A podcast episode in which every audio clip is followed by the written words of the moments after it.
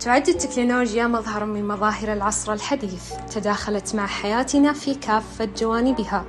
حتى أصبحت التكنولوجيا موجودة في كل وقت وحين فهي رفيقتنا الدائمة فهذا العصر هو عصرها وفيه تطورت وازدهرت ووصلت إلى أعلى مراتب الحداثة والتجدد.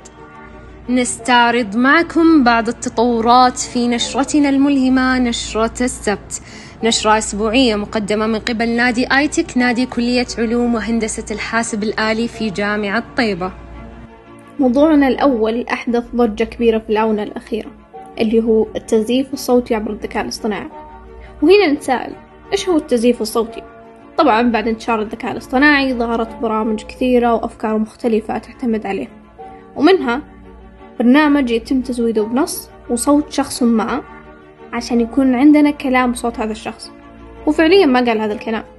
لازم نأخذ الحيطة والحذر عشان نتجنب من عمليات النصب اللي راح تنتشر. وفتاوى الشيوخ اللي راح يتم تحريفها وهذا أمر خطير جدا. بسبب إنه صعب نعرف إذا هذا الصوت حقيقي أو مزيف.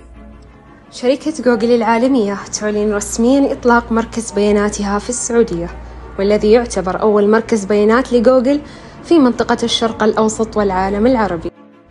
وأيضا شركة هواوي الصينية تعلن عن افتتاح مركز للبيانات السحابية في الرياض والذي سيدعم تطبيقات الذكاء الاصطناعي في السعودية.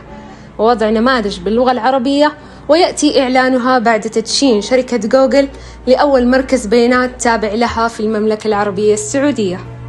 الخبر التالي عندنا ستستضيف شركة أوبن اي اي مؤتمرها الأول للمطورين في 6 نوفمبر. حيث وضحت الشركة بأنها ستقوم بمعاينة الأدوات الجديدة وتبادل الأفكار.